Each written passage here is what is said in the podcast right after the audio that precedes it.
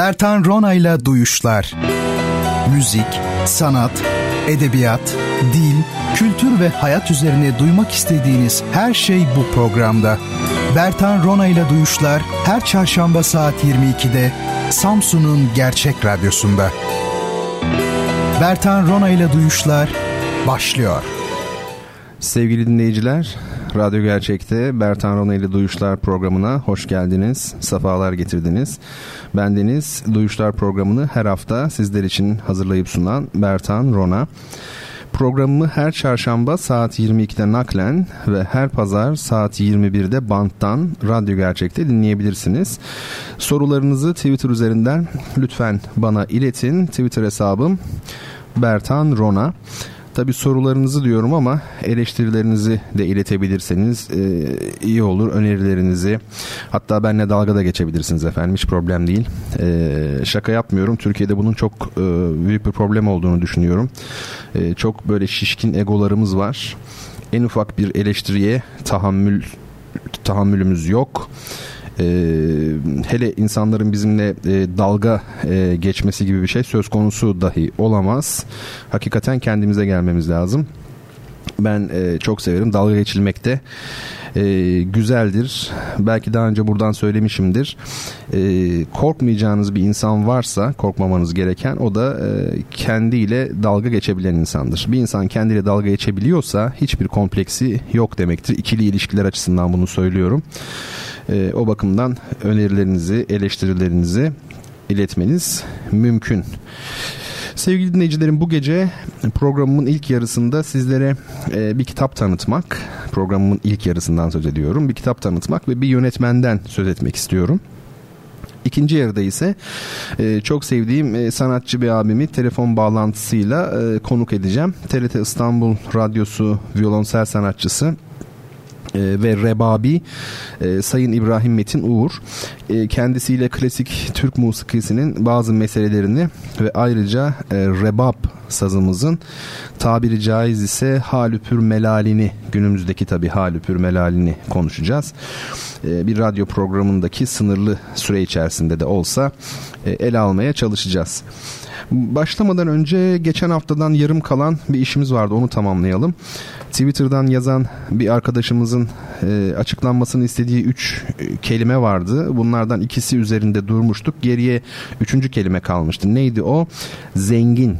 Evet zengin kelimesi. Şimdi bu kelime üzerinde çok çok çok çok kısa bir şekilde durayım. Öncelikle şunu söylemek lazım. Ee, kelimeler bir dilin içerisinde e, zaten anlam kaymasına, anlam genişlemesine ve daralmasına uğrayabildiği gibi e, diller arasında seyahat ederken de e, bu maceralar kelimelerin başından geçebiliyor. E, zengin burada güzel bir örnek. Daha doğrusu e, zenginin e, tamamlayıcısı olan e, parçalar güzel bir örnek. Ne demek istiyorum? Şimdi bizde mesela zenginin karşıtı fakir. Yoksul da var tabi ama hani fakiri şu an düşünelim. Fakir aslen e, maddi anlamda yoksul demek değildir. Bilenler bilir Arapçada fakr başka bir anlama gelir. E, tabii ki dini terminoloji içerisinde yine çok çok özel bir anlamı vardır ama fakr yani maddi anlamda yoksulluk manasını sonradan kazanmış oluyor. Öte yandan zengin Farsça bir kelime Farsça'da onun karşıtı olan yoksul anlamına gelen derviş kelimesi evet bizim bildiğimiz derviş Farsça'da yoksul anlamına gelir. Bu kelime de bizde yine tasavvufi bir anlam kazanmış. Yani kelimelerin onların içinde bulundukları deyimlerin karşıt anlamlılarının vesaire vesaire e, maceraları sayısız e, hadsiz hudutsuzdur onu söyleyeyim. Ne demek zengin e, etimolojik olarak senk yani taş kökünden geliyor. Farsça olduğunu söylemiştim. Sengin, senk taş demek e, Farsçada. Hani vardır ya Orhan Veli'nin Kitabe-i Sengeyi Mezar meşhur şiiri. Ne demek o? Kitabe-i Sengeyi Mezar, mezar taşı yazıtı kitabesi. Ee, başka senk nerede geçer ünlü ee, bu şehir İstanbul ki bir mislü behadır bir sengine yekpare acem mülkü fedadır ee, mesela bu da e, ünlü Nedim'in dizesi e, beyti e, galiba beyit mi dizem tam hatırlayamadım şimdi. Şimdi e, taşla ne ilgisi var zenginliğin? E, çok büyük ilgisi var. Bir kere zengin taşla süslenmiş anlamına geliyor. E, değerli taşlar vardır bilirsiniz. E, bir zamanlar e, bu Afganistan bölgesindeki Bedehşan tarafında yanılmıyorsam bir taş çıkarmış. Hala çıkıyor mu bilmiyorum. Bir böyle kıymetli taş mor renkli buna Rajavarta derlermiş. Bu tabi Sanskrit dilinde Rajavarta kral payı demek. Kral payı çok değerli bir taş çünkü. E şimdi bu Rajavarta bir takım dil bilimsel kuralları e, burada telaffuz etmeyin zikretmeyelim. E, Rajavarta lacivert demektir aslında o kelime bu hale gelmişti. Lacivert taşı vardır ya bildiğimiz efendim. Tabii bir de e, morun lacivertin kutsal renk olması meselesi vardır. Roma imparatorlarından bu yana her zaman öyle değil mi? Mesela eflatuni renk deriz. Efendim e, mor renk hep e, aristokrasinin rengidir. Asalet rengidir. Kraliyet rengidir. Renkler üzerine Türkiye'de hiçbir şey bilinmiyor aşağı yukarı. Biz e, pek e, görsel kültürle iç içe olan bir medeniyet değiliz. Bunun sebepleri var. Uzun uzun konuşulabilir. E, fakat şunu söyleyelim. E, şimdilik mavi ve türevleri e, bakışlarımızı santralize ederler. Yani ne demek bu? Mavi bir daire düşünün. Onun ortasına bir nokta koyun. Biz baktığımızda o rengin özelliği nedir mavi renginin, lacivert renginin? Bizim bakışlarımızı ortaya doğru toplar. Bu e, tabii e, dini anlamda işte tevhid nazariyesi ile de ilişkilidir bir taraftan ama bir taraftan bildiğimiz optik yasalar itibariyle de böyledir. Uzaklığın rengidir mavi. O bakımdan gökyüzünün yani. Sonsuzluğun rengidir çünkü okyanusun rengidir. Saygıyı, ulaşılamaz olanı, ayrılığı ve hüznü anlatır. Blues, İngilizce hüzün demek biliyorsunuz ama blue ile de ilgili maviyle de ilgili. Neyse renkler meselesi değil şimdi işimiz. Ee, çakıl taşı tabi taş deyince çakıl bu İngilizce'de calculation yani hesap yapma diye bir şey var. Çakıl ve kalkül aynı kelime köken olarak aslında aynı şey. Ee, çakıllarla yapılırmış çünkü en eski çağlarda hesap belki de. Şimdi tabii e, zenginlik sadece taşlarla süslü olma, değerli taşları takmadan ibaret değil. E, aynı zamanda kraliyetin ve gücün bir göstergesi olarak taşı işleme mevzuu var tarih boyunca. Çünkü taş biliyorsunuz e, çok sert bir madde. O anlamda ruh ile bir kontrast içerisinde tanımlanmış tarih boyunca. Yani ruh çünkü hiç kesif olmayan, uçucu olan, ince olan bir e, madde mi diyelim, töz diyelim artık felsefe terimleriyle konuşacak olursak bir yapıda. Oysa ki taş öyle değil. Taş çok sert. Dolayısıyla bu sert olan, yoğun olan madde üzerinde bir işçilik gösterme aynı zamanda bir güç e, kanıtı, güç belirtisi addedilmiş. Dolayısıyla büyük e, tarih boyunca yöneticilere, imparatorlara baktığımızda e, taşla mutlaka çok büyük ilgileri vardır. Yani büyük tapınaklar inşa etmişlerdir. İşte piramitleri bilirsiniz. Pantheon Roma'da efendim bilirsiniz İstanbul'da Ayasofya aynı şekilde. E, taş üzerindeki işçilik, taş mimari ile bağlantısı bu açıdan son derece önemli. Tabi Rönesans'a gelindiğinde öyle bir noktaya varıyor ki bir radyo programında bunu anlatmak mümkün değil. Çünkü görsel bir şey. E, yapılmış öyle heykeller var ki e, bir e, kadının üzerine giydiği o geceliğin rüzgarda dalgalanması bile sanki gerçek bir gecelikmiş gibi verilebilmiş. Bu kadar e, bu konuda teknik yetkinleşmiş. Sanata devretmiş tabi güç, ihtişam e, yerini bir zaman sonra. Ee, tabii ki ta, taş bir de şöyle Avrupa şehirlerinde özellikle tarihsel açıdan bakıldığında bir kirlilik söz konusu. Ee, Thomas Mann Venedik'te ölüm bir salgın hastalık vardır orada. Veba salgınlarını hepimiz biliriz. E, tuvalet efsanesi vardır ya şehir efsanesi. E, bunları falan hepimiz elbette biliriz. Ama bir de şu var. Sanat tabii ki maddeye şekil verme işidir. Maddeye şekil verdiğiniz oranda e, tabiatı da aslında bir şekilde ne yapmış oluyorsunuz? Overlook, gö, e, göz ardı etmiş oluyorsunuz. E, onu hayatınızdan çıkarmış oluyorsunuz. Tabii olan yerini medeni olana bırakıyor.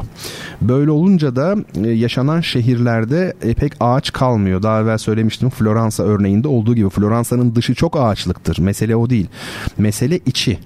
Meydanlar tamamen düz zemin, her taraf heykelle dolu efendime söyleyeyim yani o kadar işlenmiş o kadar insan eli değmiş o kadar e, sanatsallaştırılmış diyeyim yani bir durum söz konusu ki bir e, ortam var ki orada insana dair e, ya da tabiata dair tabi olana dair herhangi bir şey bulma imkanı pek yok e, şimdilik bu zengin meselesiyle ilgili oradan hareketle taş ile ilgili söyleyeceklerim bu kadar olsun. E, zamanımı iyi kullanmak istiyorum çünkü konuğum da olacak. Şimdi size bir kitap tanıtmak isterim sevgili dinleyenlerim. E, Yusuf Atılgan'ın Aylak Adam romanı bu. Yusuf Atılgan bildiğiniz gibi bizim edebiyatımızın gerçekten özel kalemlerinden biri ama gerçekten özel kalemlerinden biri. Çoğunluk e, kendisini Anayurt Oteli ile tanır ancak Aylak Adam da en az onun kadar önemli bir eseridir Yusuf Atılgan'ın.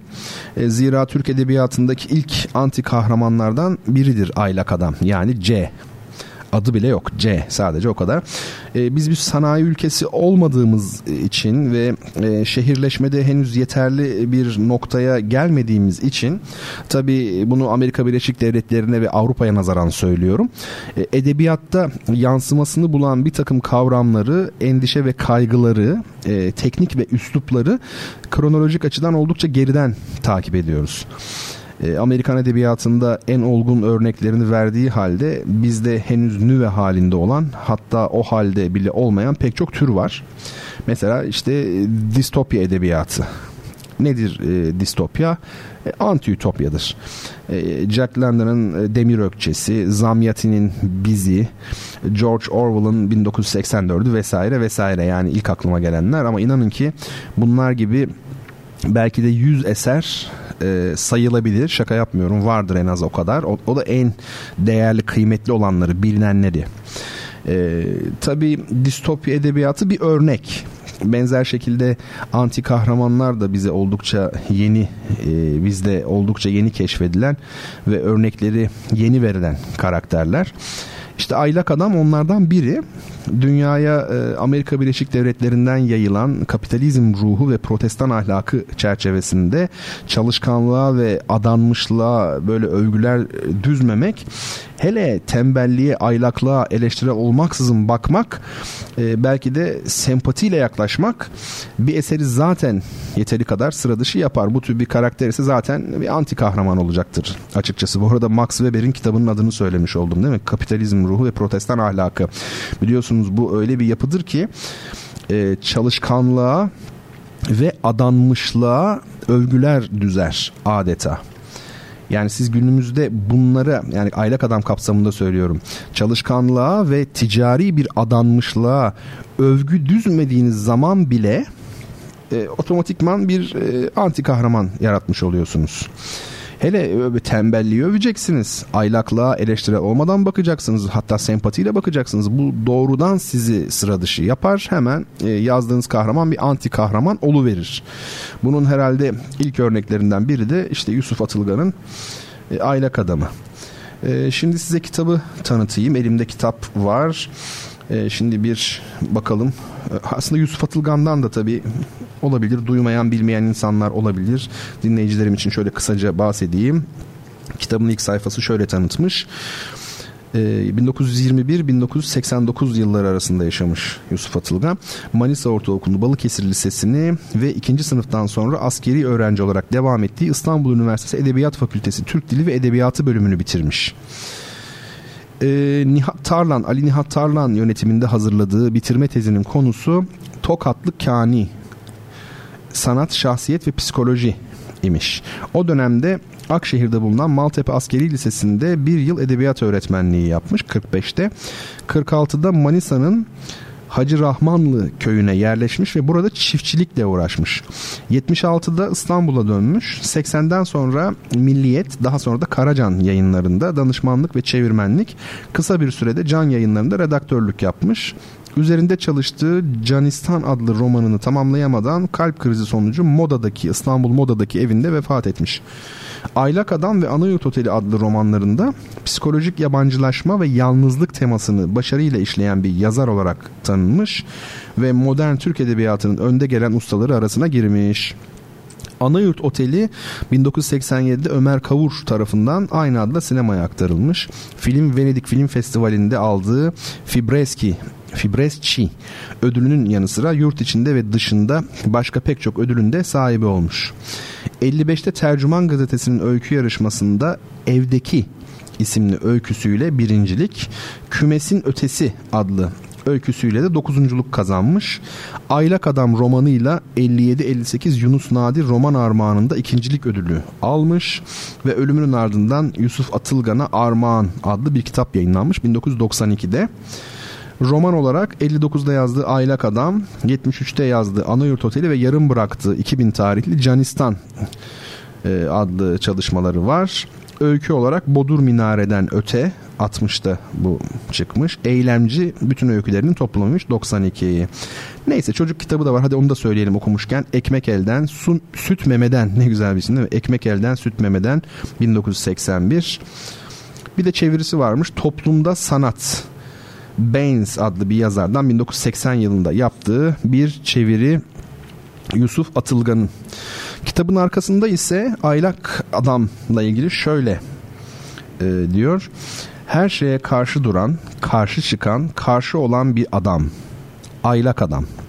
Bir adı bile yok. C diyor Yusuf Atılgan kısaca.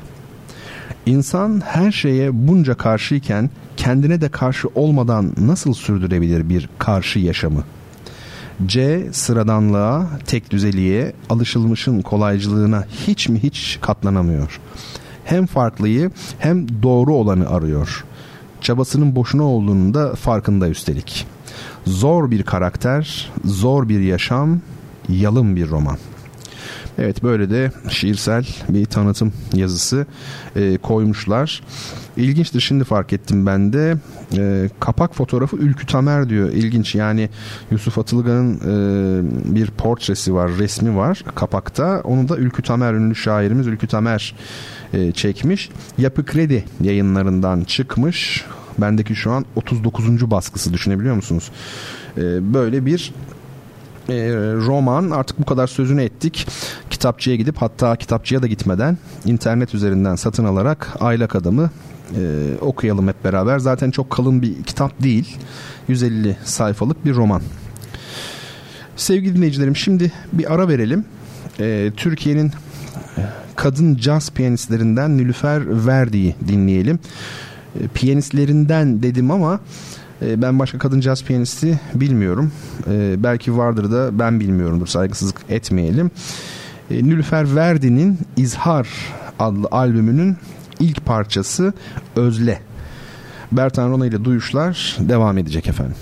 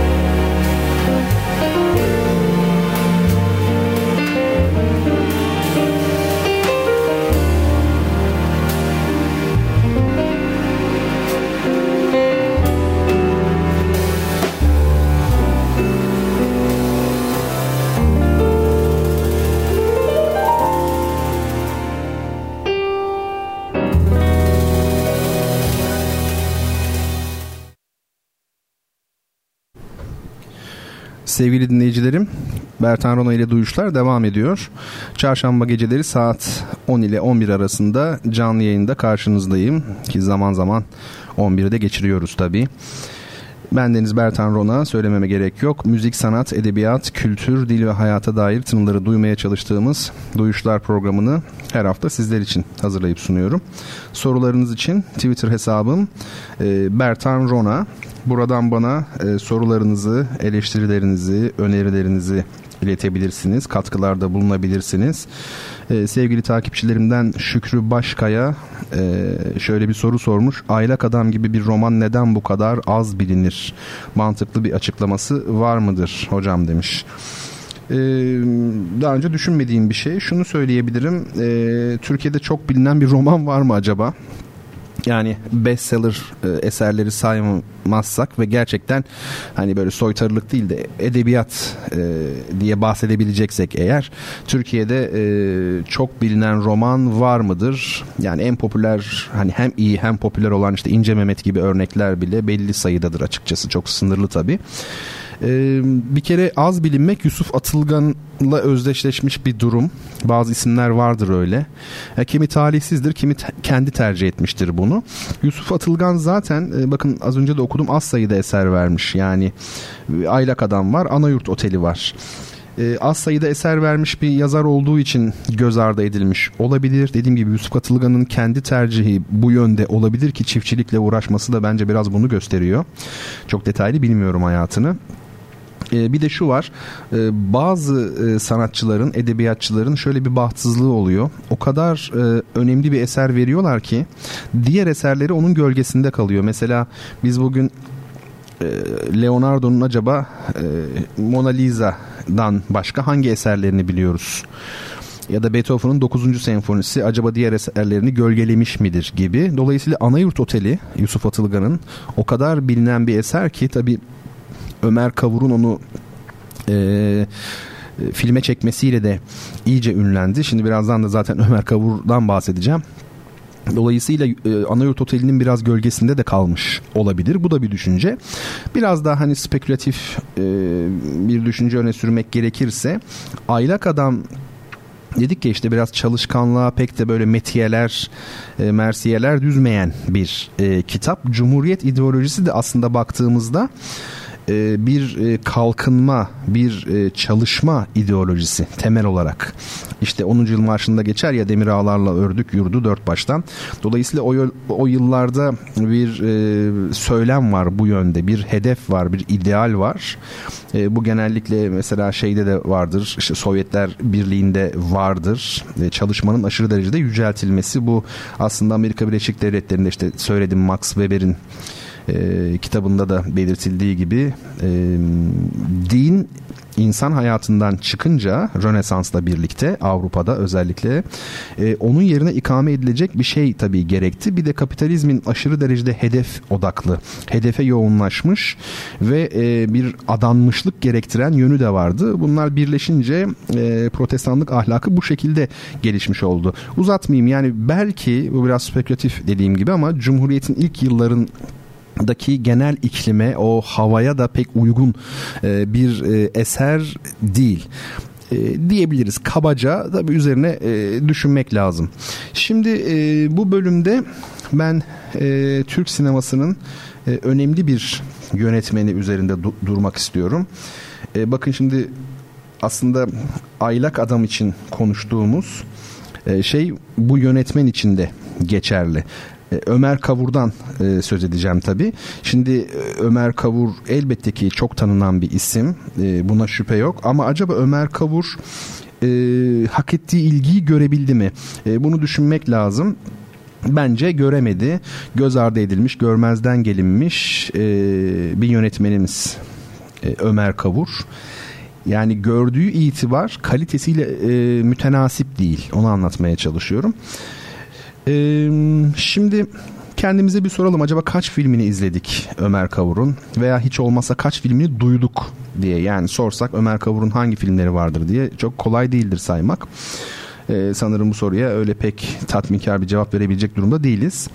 Maalesef e, ülke olarak sanattan, e, tiyatro ve sinemadan biz gittikçe uzaklaşıyoruz. E, yaşam telaşı ve siyasetin e, hayatımızdaki ağırlığı bizi edebiyattan, kültürden, müzik, felsefe, resim, tiyatro, mimari, işte ne bileyim sinema gibi alanlardan e, fazlasıyla mahrum kıldı ne yazık ki. Ama bunlar biraz da insanın elinde olan şeyler. Eğer arzu ya da en azından merak edersek tüm bu sanat ürünlerine ulaşmak inanın bana o kadar da zor değil. İşte şu an üzerinde konuştuğumuz e, konuşacağımız Ömer Kavur'un filmleri mesela. Hepsi YouTube'da mevcut biliyor musunuz? Hepsi. Yani isteyen e, şu an itibariyle bu filmleri seyredebilir. Şu an itibariyle ve böylelikle e, fevkalade filmler çekerek Türk sinemasını dünyada duyuran Ömer Kavur'un filmlerini içselleştirme önce zevk etme sonra içselleştirme imkanını da elde etmiş olabilir. Ben bütün dinleyicilerime şunu tavsiye ediyorum. Ee, birazdan size Ömer Kavur'un filmografisinden söz edeceğim. Bu listedeki tüm filmleri kronolojik sıraya yani çekiliş tarihlerine göre bence izleyin. Böylece Ömer Kavur'un sinema diline de e, aşina olmuş olacaksınız. Şimdi Ömer Kavur'un filmlerini çekildiği yıllar itibariyle şöyle bir sıralayalım. Şuraya not almıştım. Evet. E, Yatık Emine 1975, Yusuf ile Kenan 1979, Kırık Bir Aşk Hikayesi 1981, Ah Güzel İstanbul yine 1981, Göl 1982, Körebe 1985, Amansız Yol 1985, Anayurt Oteli 1987, Gece Yolculuğu 1989, Gizli Yüz 1991, Akrebin Yolculuğu 1997, Melekler Evi 2000, Karşılaşma 2003. Şimdi e, bu filmler hakkında kısaca konuşalım. Bunları ben size tanıtayım. E, merak etmeyin spoiler vermeyeceğim. Ee, sadece ana hatlarıyla nedir? Yatık Emine ilk filmi Ömer Kavur'un. Bildiğimiz Ömer Kavur filmleriyle hiç alakası yok. Yani tematik olarak onlara benzemiyor. Ömer Kavur'un bir takım temaları vardır. Onun filmlerinin bir takım e, unsurları, özellikleri vardır. Onlar henüz yok bu filmde. E, ama büyük ve sıra dışı bir yönetmenin geldiğinin izleri de var. Son derece başarılı bir film. Yani Türk sinemasının iyi filmlerinden biri. Bakın o ayrı ama bildiğimiz Ömer Kavur e, filmi henüz değil. Necla Nazır oynuyor. E, sosyal içerikli bir film. O dönemin özelliği biliyorsunuz 70'lerde. E, bu çok önemli. Yusuf ile Kenan 1979 e, Cem Davran oynuyor bu filmde ama yaşı bir hayli küçük. Burada e, bu filmi bir kere izlediğinizde Türk filmi izlemediğiniz e, izlenimine kapılabilirsiniz. Böyle bir e, dili var, sinema dili var. Son derece sıra dışı, güzel, etkileyici, çok başarılı ve zaten e, önemli ödüller almış bir film. E, bu film e, şöyle söyleyeyim Ömer Kavur'un siyasal e, içerikli diyebileceğimiz tek filmi. Aslında tam olarak siyasal içerikli de değil ama hani bir göndermede bulunan o dönemde biliyorsunuz sağ sol meseleleri çok. İşte bu filmde de bir e, işçi sınıfı edebiyat üzerinden bir yüceltme olduğu söylenebilir. Ama e, buna benzer bir başka filmi de yok Ömer Kavur'un. Yani Ömer Kavur 79'dan hemen sonra bu toplumsal konuları bırakmış. Tamamen işte esas Ömer Kavur'u var eden bireysel, psikolojik bir takım sorunlara eğilmeye başlamış. Kırık bir aşk hikayesi 1981. Ah Güzel İstanbul Kadir İnanır ve e, Müjde Arın oynadığı 1981. Bu iki film bir ara dönemdir. Ömer Kavur'un sinemasında. İkisinde de Kadir İnanır oynar. Birinde Hümeyra var, birinde e, Müjde Ar var söylediğim gibi. İkisi de bir aşk hikayesini anlatıyor. Yine iyi filmler ama e, bu filmlerden sonraki kırılma ile birlikte esas Ömer Kavur sineması başlayacak aslında. İşte biri Göl. 1982'de çekilmiş olan bu baş rollerinde Hakan Balamir'in oynadığı e, Göl'le birlikte e, Ömer Kavur psikolojik sorunlara eğilmeye başlıyor. Bu filmde hatta gerilim unsuru olduğunu bile kısmen söyleyebiliriz. Körebe 1985 Cihan Ünal ve Türkan Şoray'ın oynadığı bir film. Barış Pir Hasan tarafından senaryosu yazılmış. Bence Türk sinemasının en iyi senaryolarından biridir bu Körebe'nin senaryosu. Barış Pir Hasan biliyorsunuz çok değerli bir senaristimiz. E, rahmetli Vedat Türkali'nin e, oğlu Türk sinemasında çok emeği geçmiş bir senarist. E, ve çok çok e, sürükleyici bir film Körebe. Bir nevi polisiye diyebiliriz ucundan. Ama yine takip teması var. İşte burada da yani gölde psikolojik e, unsurlar. Körebe'de ise takip teması ortaya çıkıyor. Yani Ömer Kavur'un pek kolay kolay vazgeçemeyeceği takip etme birinin birini takip etmesi, birinin bir şeyin peşinden gitmesi olgusu. Amansız Yol bakın zaten isminden anlarsınız 1985. Çok çok iyi bir film değildir. E, Kadir Nanır oynuyor. Zuhal Olcay oynuyor ama yine yolda geçiyor. Dikkat ve Anayurt Oteli işte e, Ömer Kavur'un en iyi filmlerinden biri. Az önce konuştuğumuz gibi Yusuf Atılgan'ın romanı üzerine. Bu çok başarılı bir film. Yine rahmetli Atilla Özdemiroğlu bu filmin müziklerini yapmıştı. Çok sade, aşırı derecede basit ama bir oranda da etkileyici bir müziktir bu. Anayurt Oteli ile birlikte artık iyice e, Ömer Kavur insan psikolojisine çevirmiş oluyor e, kendi ilgisini ve objektifini. Sonra gece yolculuğu var. İşte gece yolculuğu ve hemen arkasından gelen Gizli Yüz ve Akrebin Yolculuğu. Bu üç film Ömer Kavur'un zirvesidir. Ee, şimdi gece yolculuğu şöyle söyleyelim yani gece yolculuğu gerçekten güzel bir filmdir. Ömer Kavur zirve yapacak olan üslubunu burada haber verir. Yine yıkıntılar, harabeler vardır. Ömer Kavur çok sever bunu gerçekten. 1989 özellikle belli sahneleri vardır ki filmin yani gerçekten öyle çok çok çok büyük bir yönetmenin ancak e, çekebileceği sahneler bunlar. Gizli Yüz 1991 Gizli Yüz e, Türk sinemasının e, bana göre en iyi filmidir gelmiş geçmiş. Pek çok kişi de yani en iyi birkaç filminden biri olduğu kesin. Sinema yönettiği şeyleri de eleştirmenleri de böyle söyler. Ben en iyisi olduğunu düşünüyorum. Orhan Pamuk'un e, senaryosundan ilginçtir çekilen bir film Gizli Yüz. E, Zuhal Olcay, Rutkay Aziz var ve e, izlemeniz lazım anlatılacak gibi değil. Türk sinemasının en iyi filmi e, diyorum ben düşünün yani. Benim görüşüm tabii. Hani çok iyi filmler yine var elbette Yılmaz Güney'in, Nuri Bilge'nin, Zeki Demirkubuz'un ama Gizli Yüz olağanüstü bir film. Akrebin Yolculuğu 1997 6 yıl sonra çektiği bir film Gizli Yüz'den. Ömer Kavur'un Akrebin Yolculuğu e, muhteşem bir filmdir o da. Yani çok sıra dışı ve Ömer Kavur'un o kendi dilini bu üç filmde görürsünüz. Gece Yolculuğunda da, Gizli Yüz'de de, Akrebin Yolculuğunda da. Bu bir üçlü, üçleme gibidir bence. Yani konularıyla tabii ki ilgili değildir birbiriyle ama e, tam Ömer Kavur filmi hangisi derseniz bu üçünü söylerdim. Melekler Evi 2000, Karşılaşma 2003. Ben Karşılaşmayı izlemedim. Melekler Evi'ni izledim. Şaşıracaksınız belki ama rezalet bir filmdir Melekler Evi. E, Hande Atayiz'in oynadığı bir film gerçekten rezalettir. E, bu genel kabul gören bir olgudur ki e, Ömer Kavur Akrebin yolculuğundan sonra e, bir şey kaydedememiştir, başarı kaydedememiştir. Sineması gerilemiştir. Zaten iki film çekmiş. Karşılaşmayı bilmiyorum ama onun da, da ilgili çok iyi şeyler duymamıştım ama Melekler bir gerçekten çok kötü. Şimdi bu kadar önemli filmlere imza atmış bir yönetmen Ömer Kavur. Peki Ömer Kavur'un sinema dilinin bileşenleri nelerdir?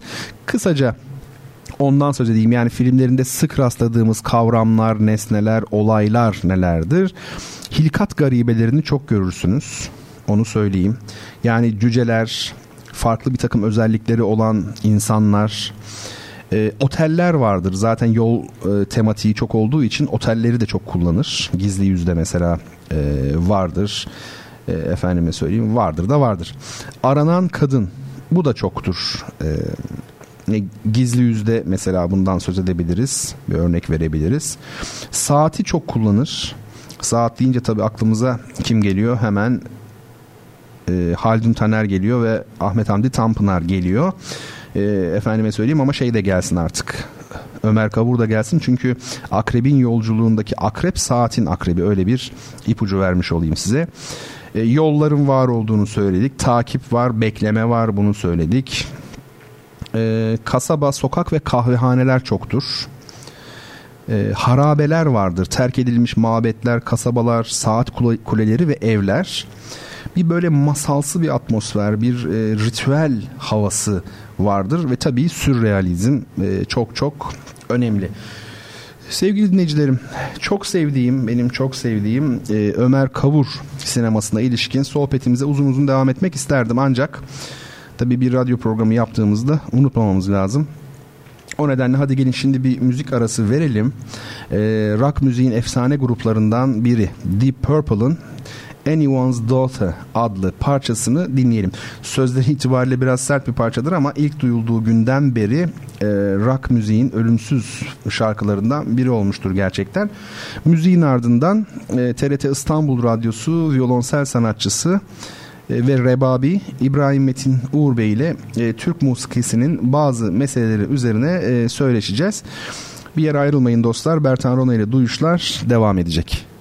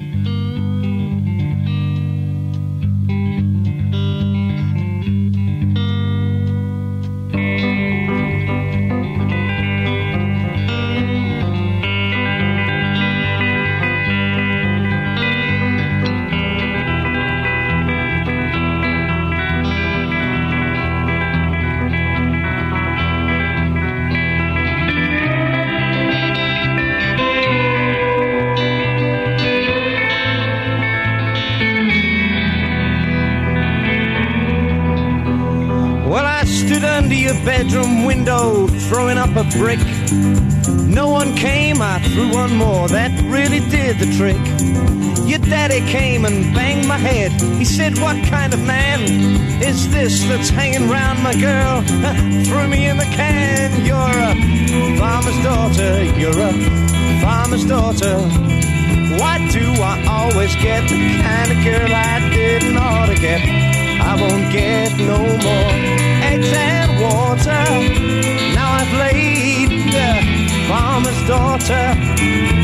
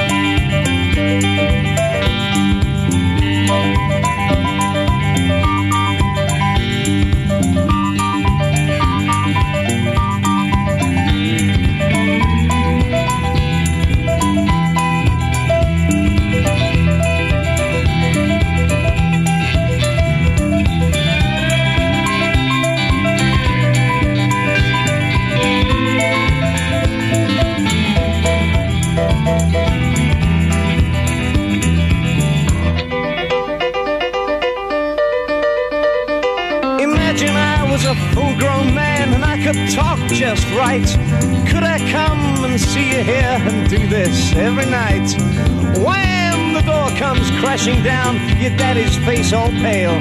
Says, Come with me, you hairy bum. I'll put you in my jail. You're a judge's daughter, you're a judge's daughter. Why do I always get the kind of girl I didn't ought to get? Now I'm getting jail and torture. Cause I made the judge's daughter. Yes, I did. It was nice.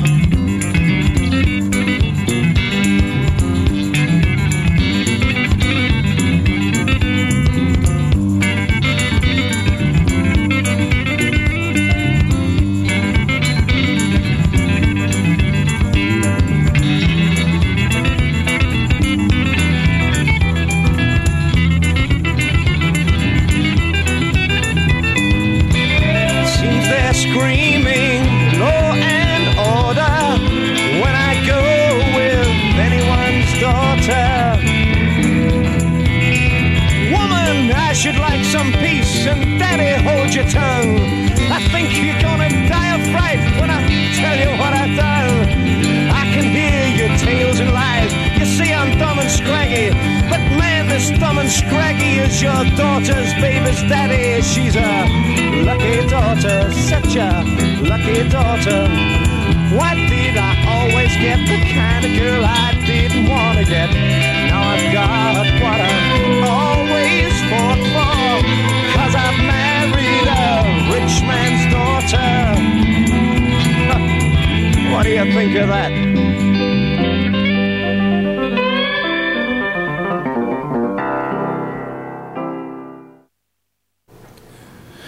Sevgili dinleyiciler, Radyo Gerçek'te Bertan Rona ile Duyuşlar programındasınız. Bu programda müzik, sanat, edebiyat, kültür, dil ve hayata dair her şeyi konuşmaya çalışıyoruz. Siz de bize katılın. Gecenin bu saatinde sohbet edelim ve sanat, edebiyat, sinema yapıtları üzerine söyleşelim. Sorularınız, öneri ve eleştirileriniz varsa Twitter hesabım Bertan Rona. E, programımın bu ikinci bölümünde daha önce de sizlere anons etmiş olduğum gibi e, TRT İstanbul Radyosu violonsel sanatçısı e, ve rebabi İbrahim Metin Uğur Bey e, telefonda konuğum. Metin abicim beni duyabiliyor musun? E, duyuyorum, duyuyorum. Biraz şeyli geliyor, yansımalı geliyor ama. Öyle mi? Yansımalı mı geliyor? Bir problem var mı bağlantımızda? Yok diyor arkadaşlar. Peki tamam. Siz?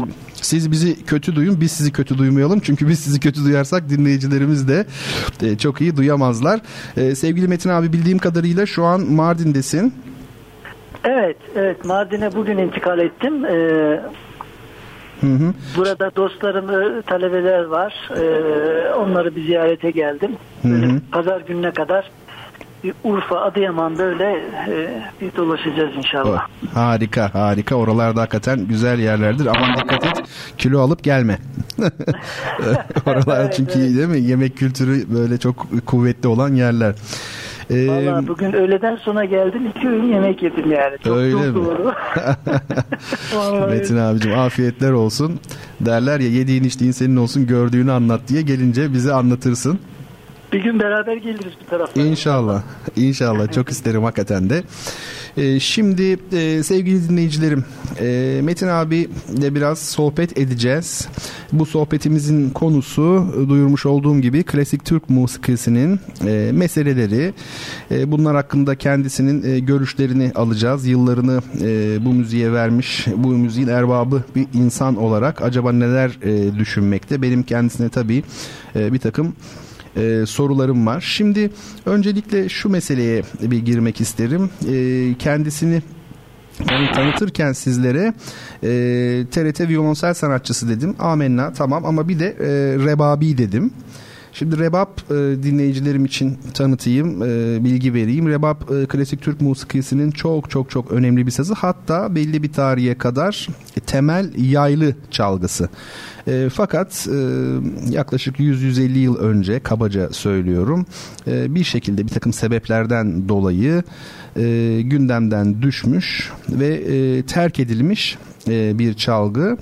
E, Metin Bey bu konuda oldukça e, fedakarca diyeyim yıllarını e, verip e, pek çok bu konuda e, araştırma yapmış hatta bir takım deneyler adeta bilim adamı gibi e, gerçekleştirmiş e, biri e, ve rebap üzerine e, çok ciddi sonuçlar elde etmiş. Bu e, çalgının gerek yapımı e, gerek e, oturtum dediğimiz bu e, topluluklardaki e, uygulanabilirliği yeri e, ve gerekse e, çalımı ile ilgili e, şimdi bunu sormak isterim kendisine. Sevgili Metin abi bu rebapla ilgili bize şöyle bir kısaca bilgi verir misin? Ve tabii kendi yaptığın e, çalışmalarda dahil olmak üzere.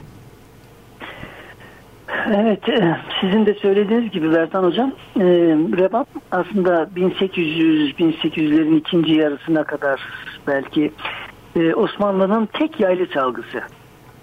Hı hı. Tek yaylı çalgı.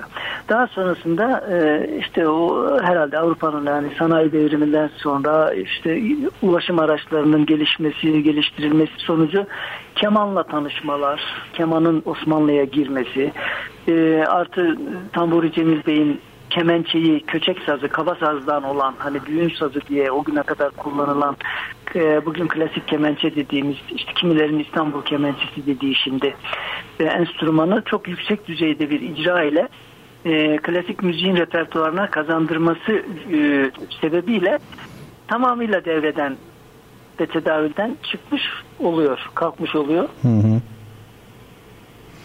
E, bu o güne kadar tabii yani biz bu şeyleri e, rebap hakkındaki bilgileri minyatür ve gravürlerden alıyoruz ve sözel e, yazılı kaynaklardan Sultan Veled'in e, rebap namesinden alıyoruz. Mesnevi'den e, Mevlana Hazretleri'nin Divanı Kebir'inden alıyoruz. Çok sağlam kaynaklar bunlar. Bütün şeylerimiz yani rebabın bileşenlerini çok güzel ayrıntılı bir şekilde bu kaynaklarda bulabiliyoruz. Fakat e, te- terk edilmiş bir saz olduğu için gelişimi de e, şey kalmış. Yani e, ne derler primitif kalmış. Yani hı hı. E, biz el attık işte. Yani bu 1950'lerden sonra ihya ediliyor ilk olarak. Hı hı. Mustafa Sunar büyüğümüz, bestekar, Nevlevi Meşrep. Kendisi kemanidir aslında. Yine kemanı çalarmış.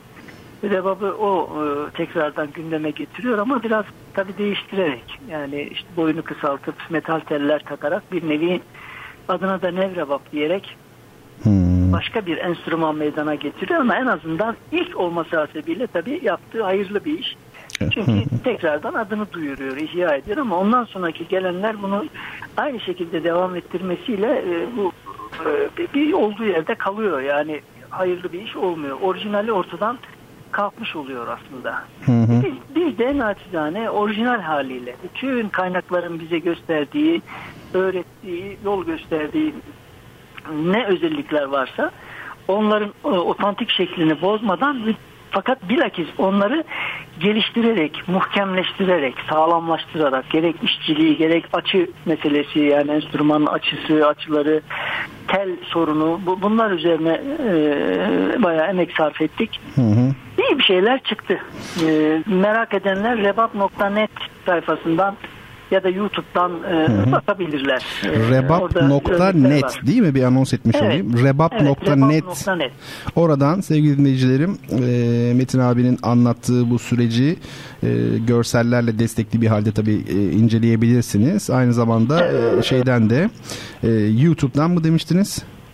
Evet videolar da var orada. Hı hı. Çeşitli şeyler var. E, takım e, bilgiler var yazılı. Yani oradan istifade edilebilir. E, fakat asıl çalışmayı biz inşallah hı hı. sizinle e, yap yaparız diye Evet. Bekliyoruz. Onu da yüksek derin bilginizle.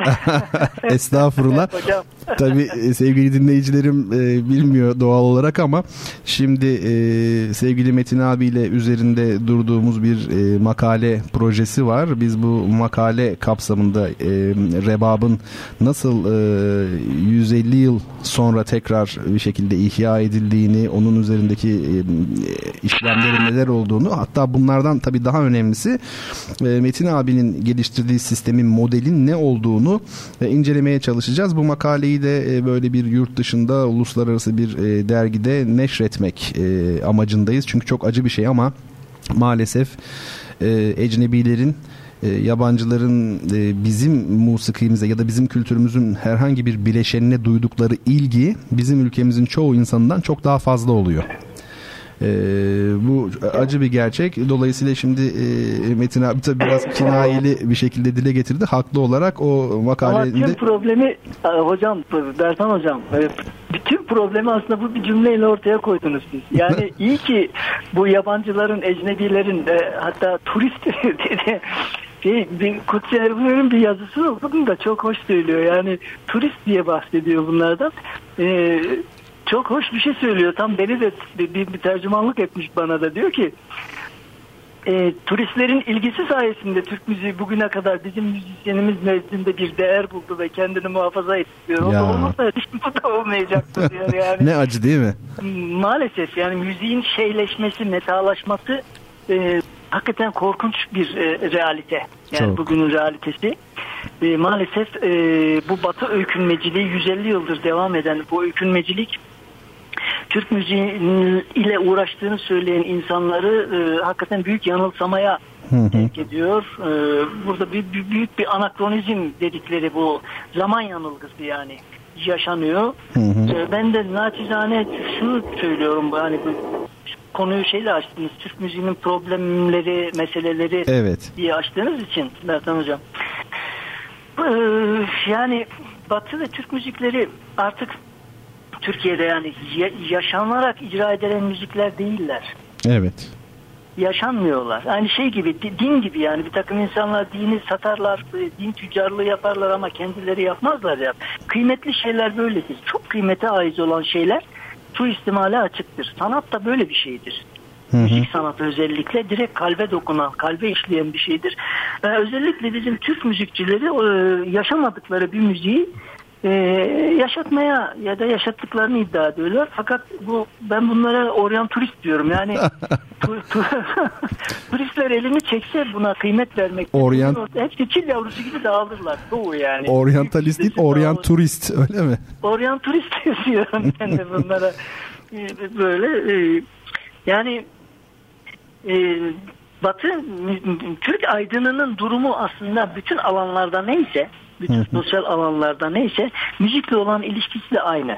Yani Türk aydının Türk müziğiyle olan ilişkisi işte akşam bir sofrada e, bir eğlence, bir işret e, e, aracı olsun.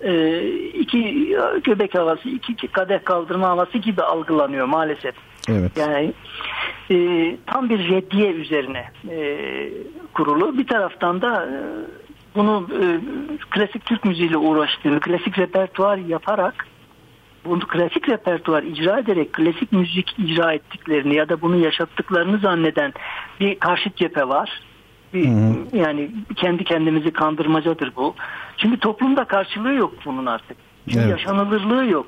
Bu müziği icra edenler yaşamıyor ki toplum yaşasın. Toplumda yaşanan şey en samimi olarak yaşanan şey aslında kendi doğal dinamikleriyle, sosyolojisiyle gelişmiş, ortaya çıkmış olan arabesk ve pop müziktir Evet. aslında. En samimi olan bunlardır. Yani toplumun bugüne kadar ne, ne yaşamışsa varoşlarda orada burada. Yani aslında e, bazı konserlerde jilet atan o cemaatlerle bunlar Evet. bir nevi cemaatler. Bir nevi şey cemaatleri, ayin cemaatleri gibi. Tabii. E, Bu pop sanatçılarının, şarkıcılarının isim vermeyeyim ortalıkta bir sürü işte star dedikleri. Bunlar da mendil sallayan, ağlıya ağlıya o star e, gençlere bakan o kızlar ya da şeyler aynı cemaatin mensupları, aynı değirmene su taşıyorlar. Yani pazar endüstrisine su taşıyorlar. Hı hı, hı hı. Fakat yine de en samimileri bunlar. En içten yani kendi dinamiğiyle gelişmiş olanlar bunlar. Fakat Türk müziği inkıta uğramış. Yani kökü kesilmiş geçmişteki şeylerle. Bu Tabii. e, aydınlanmacı e, e, kafa yapısının Tabii Tanzimat sonrası. İslam'a dair bakış bakışından mütevellit yani batılılaşmayı e, Batı müziği dinleterek yapalım biliyorsunuz yani Cumhuriyet döneminde. Hı hı. E, ben bunu Mustafa Kemal Atatürk'ün yaptığını, yasaklamayı o yaptığını doğrusu düşünmüyorum. E, Yani e, konduramıyorum da çevresindeki kraldan fazla kralcılar bunu yapmıştır diye düşünüyorum. Uzun yıllar Türk müziği yasaklandı Türkiye'de biliyorsunuz. Evet. Çok Bu korkunç bir şeydir. Tabii. Yani aynen dilin e, dilin değiştirilmesi bir gecede Latin alfabesine geçilmesi neyse bir anlamda musikide yapılan budur. tabii. Tabii. Bunun Tabii. bunun etkileri, artçıları bugüne kadar gelmiştir.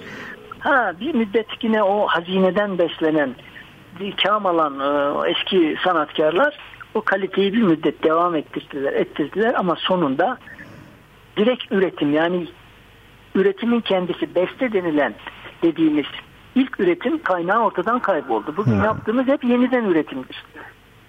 Ve Tabii. yeniden üretimlerde maalesef tekrar edile edile edile edile bugüne kadar geldi ve suyu çıkarıldı artık. E, perde sistemi tamamen ayrı bir yere savruldu. Yani üslup tavır tamamen ayrı bir yere savruldu. E tabi bu da doğal aslında. Çünkü Türk müziği müzisyeni söz üretmedi, fikir üretmedi. Yani tabiri caizse çalıp çığırmayı e, şey zannetti. Bunu ben bu müziği yaşatıyorum. Yaşatıyoruz işte daha ne yapalım gibi düşün, düşündüler herhalde. Yani. Çok konuştum ben hocam biraz Aa, daha. olur mu? Siz e, misafirimizsiniz. Tabii siz konuşacaksınız. Biz dinleyeceğiz. Konu klasik Türk musikisi. E, şimdi e, o kadar güzel e, noktalara temas ettiniz ki tabii ben de farklı bir çerçevede de olsa bir sahihlik e, bahsinden söz etmiştim. E, Hatta söz ediyorum pek çok programda. Yani gerçek olmasından bir şeyin yalan olmamasından, gerçek olmasından, hayatla kontaktının olmasından hep söz ediyorum. O bakımdan yani Bugün Türkiye'de avantgard e, öncü dediğimiz bazı alternatif, muhalif e, ve gerçekten son derece e, kaliteli, değerli insanların işte Müslüm Gürses'e olsun, efendime söyleyeyim e, işte o jilet atanlar dediğimiz e, insanlara olsun duydukları sempatinin temelinde de aslında bu samimiyet e, ihtiyacı var. Yani ben açık söyleyeyim zaman zaman e, o kadar yapmacık geliyor ki bana ben kendi branşım olmasına rağmen e, bir böyle adeta ritüel haline getirilmiş herkesin ne yapacağını önceden son derece açık bir şekilde tanımlandığı e, yapay yüzeysel bir işte Mozart konserini dinlemektense bazen bakıyorum e, bir arabesk parçası bana daha samimi geliyor. Belki müzikal anlamda araçlar o kadar yetkin değil ama samimi içten yalan söylemiyor. Bakın Bertan Bey hocam. Bakın burada hatta öyle öyle ilginç bir şey var ki naçizane benim bu- bu- Müslüm Gürses yıllarca bu ülkede egemen e, e, kesim tarafından yani e, olmayan burjuvazi diyeyim daha doğrusu. Daha, da aristok burjuvazi denebilir belki ama batıdaki gibi değil siz daha iyi bilirsiniz. Bunların hor gördüğü bir adamdı. Bu ve buna benzer sanatkarlar ama bunların en başı en e, e, şey olanı böyle lokomotif vazifesi göreni Müslüm Gürses'ti ve çok aşağılanırdı. Önüne geçilemez bir sempati öyle bir yayıldı ki tüm Türkiye'ye o sosyolojik o varoş kültürü dedikleri bilmem ne aşağılanan o halk var ya Evet. yani Türkiye'nin aydını her meselede suçu kabahati hiçbir şeyden anlamayan bu halka buldular. Hı hı. Tabii tabii. Dolayısıyla müzikte de böyle yaptılar. Ya bu halk ne işte bu, bu halk klasik batı müziğinden de anlamaz. Türk müziğinden de anlamaz. Gider Müslüm Gürses dinler dediler dediler. Fakat öyle bir o sosyolojik yapı ve olgu yani toplumun dinamizminin önüne geçilemez. Baktılar ki bunun önüne geçemeyecekler egemen o pazar endüstrisi onu da kendileştirdi. Kendi pazarlamaya başladı. Biliyorsunuz pop müzikleri okuttular. Tabii tabii. Kokuyu çok iyi alırlar. okuyuşuyla hakikaten hepsinden de farklı okudu yani. Çünkü adam şeyden gelen e, alandan gelen bir adam. Halk, halktan, halkın içinden gelen bir adam. Fakat biz öyle değiliz. Yani bu kendilerine elit bir şey çizen, bir mevki biçen klasikçilerimiz ister batı olsun ister Türk müziği olsun. Bunlar bir öykünmecilik durumuyla yaşıyorlar. Öykünmeci yani batı müzikçisi batı gibi e, öykünüyor. O yine bir nevi tutarlı ama bizim Türk müzikçisine bakıyorsunuz o da batı gibi yaşıyor. Kılığı, kıyafeti, saçı, takısı, tukusu bilmem ne. Yani imajı böyle aynen bir hatta batı müzikçilerin de geride kalmama psikolojisiyle kompleksten herhalde geçen bir imaj çiziyorlar. Tabii. Fakat beri tarafta Türk müziği okuyorlar. Hı hı, hı. Orada inanılmaz yani bir tenakuz var doğru. Bu kalbe dokunur mu? Bu insanların kalbine dokunmuyor. Dokunmaz. Hı hı, hı. Mevlana'nın bir sözü vardır. Sen nereden konuşursan karşındaki orasından anlar diyor. Tabii. E, yani siz bu müziği sırf pazara e, şey yaparak sunarak yani marifet iltifat meselesinde hani marifete olan iltifatı sadece servet şöhret olarak algılayan insanlar ne yapar? Hı hı. Hı. Ne yapar? Mevlevi ayinleri çalar, söyler, klasik eserleri icra eder ama bu, bu, bu algı dünyası onu dokuz bir samimiyetsizliğe iter. Çünkü marifette olan iltifat onun şeyi değildir. E, kendi idealinde olan, sanata olan doygunluğu değil. Başarının ölçüsü başarı odaklı daha doğrusu güzele odaklı değil başarıya odaklı bir müzik anlayışıyla ve kaydı ve çabayla pazar ne istiyorsa hangisi albüme çevrilebilecek, hangi müzikler konsere çevrilebilir, para kazandırabilir ona bakılırsa işte ortadaki bu müzikler çıkıyor. Yani. Hı hı. Tam ümiyetsiz. Kabuğu tamam. Kabuğu klasik bilmem ne Osmanlı ya da Türk ya da gerçi ona ona da artık şüpheli bakılıyor. Osmanlı müziği midir, Türk müziği midir onu, onu karıştı Onu konuşacağız. Onu son arada konuşacağız. O çünkü çok merak ettiğim bir konu benim. E, sormayı istediğim Öyle bir mi? konu. Tabii tabii o çok çok önemli. Bu e, İstanbul müziği meselesini diyeceksiniz herhalde değil mi? Yanlış düşünmedim. Duymuşum ha. Öyle bir hezeyan var ortada. Ya bir garabet bir Değil mi? Bir e, ucube var. E, onu Metin abi size şey yapacağım, soracağım. Gelin şimdi bir kısa ara verelim. E, tamam. Aradan sonra devam edeceğiz. E, ben şimdi Metin abi güzel bir e, parça seçtim. E, sana özel Sultan II. Bayezid'in Neva Peşrevi. Oo, e, tabii artık güzel. icrayı nasıl bulursun onu diyor. Senden çok korkuyorum yani icrayı. Estağfurullah, estağfurullah. onu e, dinletmek istiyorum. Amasya'ya yaptığım ziyaretlerden birinde Şifaname adlı bir albüm. Sen muhtemelen, kuvvetle muhtemelen biliyorsundur. Sanat yönetmeni Ahmet Hakkı Turabi diye yazıyor. İşte icraya bir bakarsın artık sen dinlersin. Sevgili dinleyicilerim için bir kere daha anons edeyim. E, Sultan II. Bayezid'in Neva e, Peşrevi efendim müziğimizin ardından İbrahim Metin Uğur'la sohbetimize kaldığımız yerden devam edeceğiz. Bekliyorum efendim. Bertan Rona ile Duyuşlar devam edecek. dinleyiciler.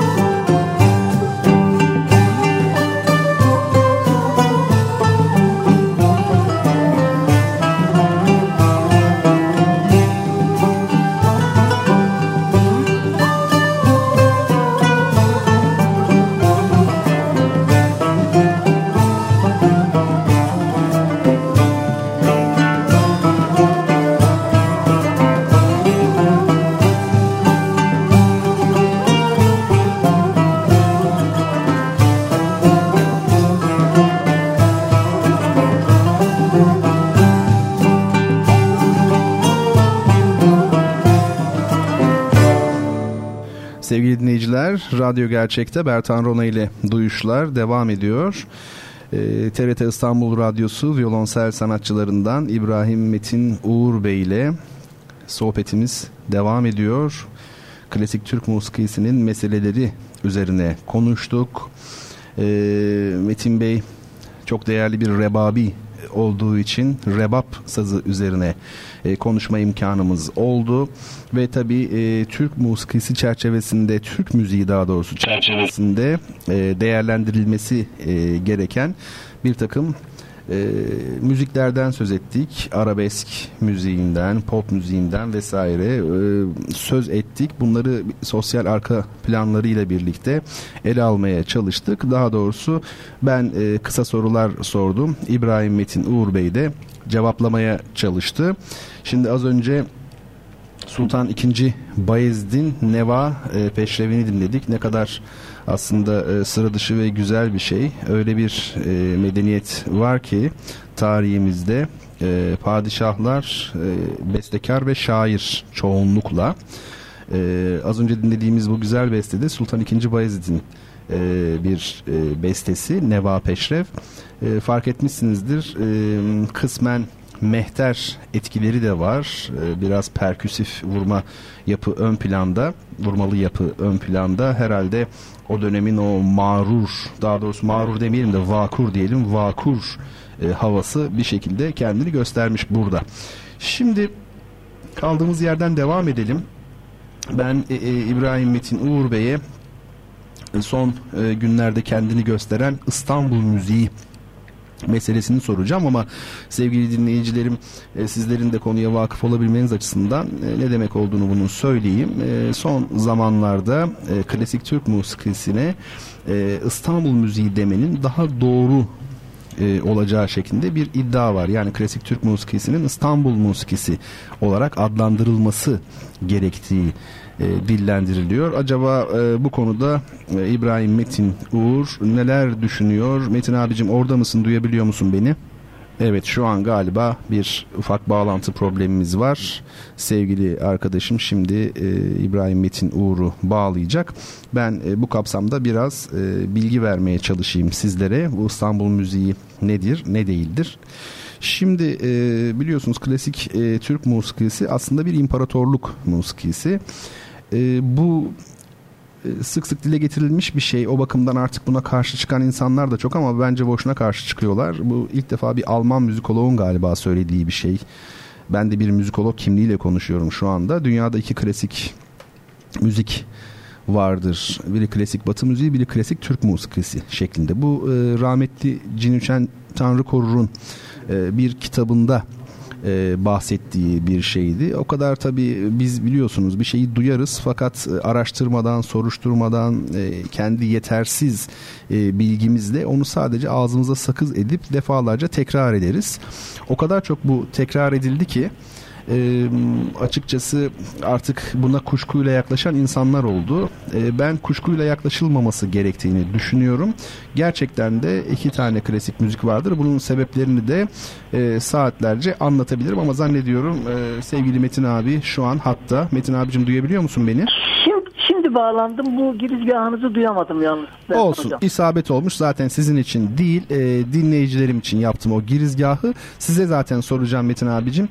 Şu İstanbul müziği meselesini bize şöyle bir anlatsanız. Evet İstanbul müziği meselesi e, çok naif bir anekdotla bize intikal ediyor maalesef. Ee, sevgili büyüğümüz e, Neyzen Niyazi Sayın hocamız büyüğümüzün e, naklettiği bir anekdottan bahsediliyor. E, ve bunun üzerine bina ediliyor bütün bu şey, e, bu, bu söylem. Bir gün e, Mesut Bey demiş ki e, Niyazi demiş bu yapılan bu yaptığımız müzik sence nedir? E, İstanbul Radyosu'nda otururlarken işte aşağıda yapılıyor e, yapılan müzik için. O da demiş ki hocam klasik Türk müziği e, o da diyesiymiş ki hayır Hayır çünkü biz bu müziği Rum, Ermeni ve Yahudilerle yaptık. Biz buna e, Türk müziği dersek onları rencide etmiş oluruz. Buna bu, bu, bu sözü söyleyemeyiz. Türk müziği ya da Osmanlı müziği diyemeyiz. Hmm. Demişmiş. Şimdi E, Niyazi Bey'in benim bizzat ağzından dinlediğim hem de mükerreren dinlediğim bir başka anekdotu vardır. Rahmetlik Mesut Cemil Bey e, onun bir takım mahfillere üyeliği de e, camia tarafından bilinir. Hı hı. Bu, kadarıyla söyleyeyim ben. E, oraya atıfla genel olarak e, Niyazi Bey'in boynuna sarılıp ki aralarında 15-20 yaş kadar bir, bir, bir fark var. Bir abi kardeş ilişkileri var. Sarılıp ağlayarak çok nadim olduğunu, çok hatalar ettiğini bu müziğe e, kötülükler ettiğine dair yaptığı işlerin nezametine dair sözler dile getirmiş. Hı hı. Pişmanlığını dile getirmiş. E şimdi ben de burada diyorum ki o pişmanlığın içerisinde bu söz de vardır. Yani bu müziğe evet. e, biz bu insanlarla beraber yaptık onun için Türk müziği diyemeyiz demek lafının lafı da bu, bu pişmanlığın içine girer. Çünkü bir, böyle bir ahmaklık olmaz. Mesut Cemil Bey çok akıllı, çok İstanbul efendisi. Hakikaten çok yüksek kültürlü, Osmanlı edebiyle yetişmiş bir adam, bir münevver.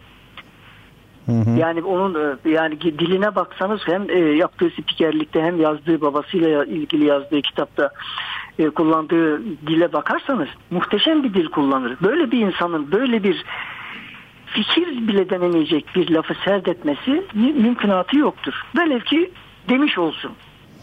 Vallahi ahmaklık etmiştir. Çok açık söyleyeyim.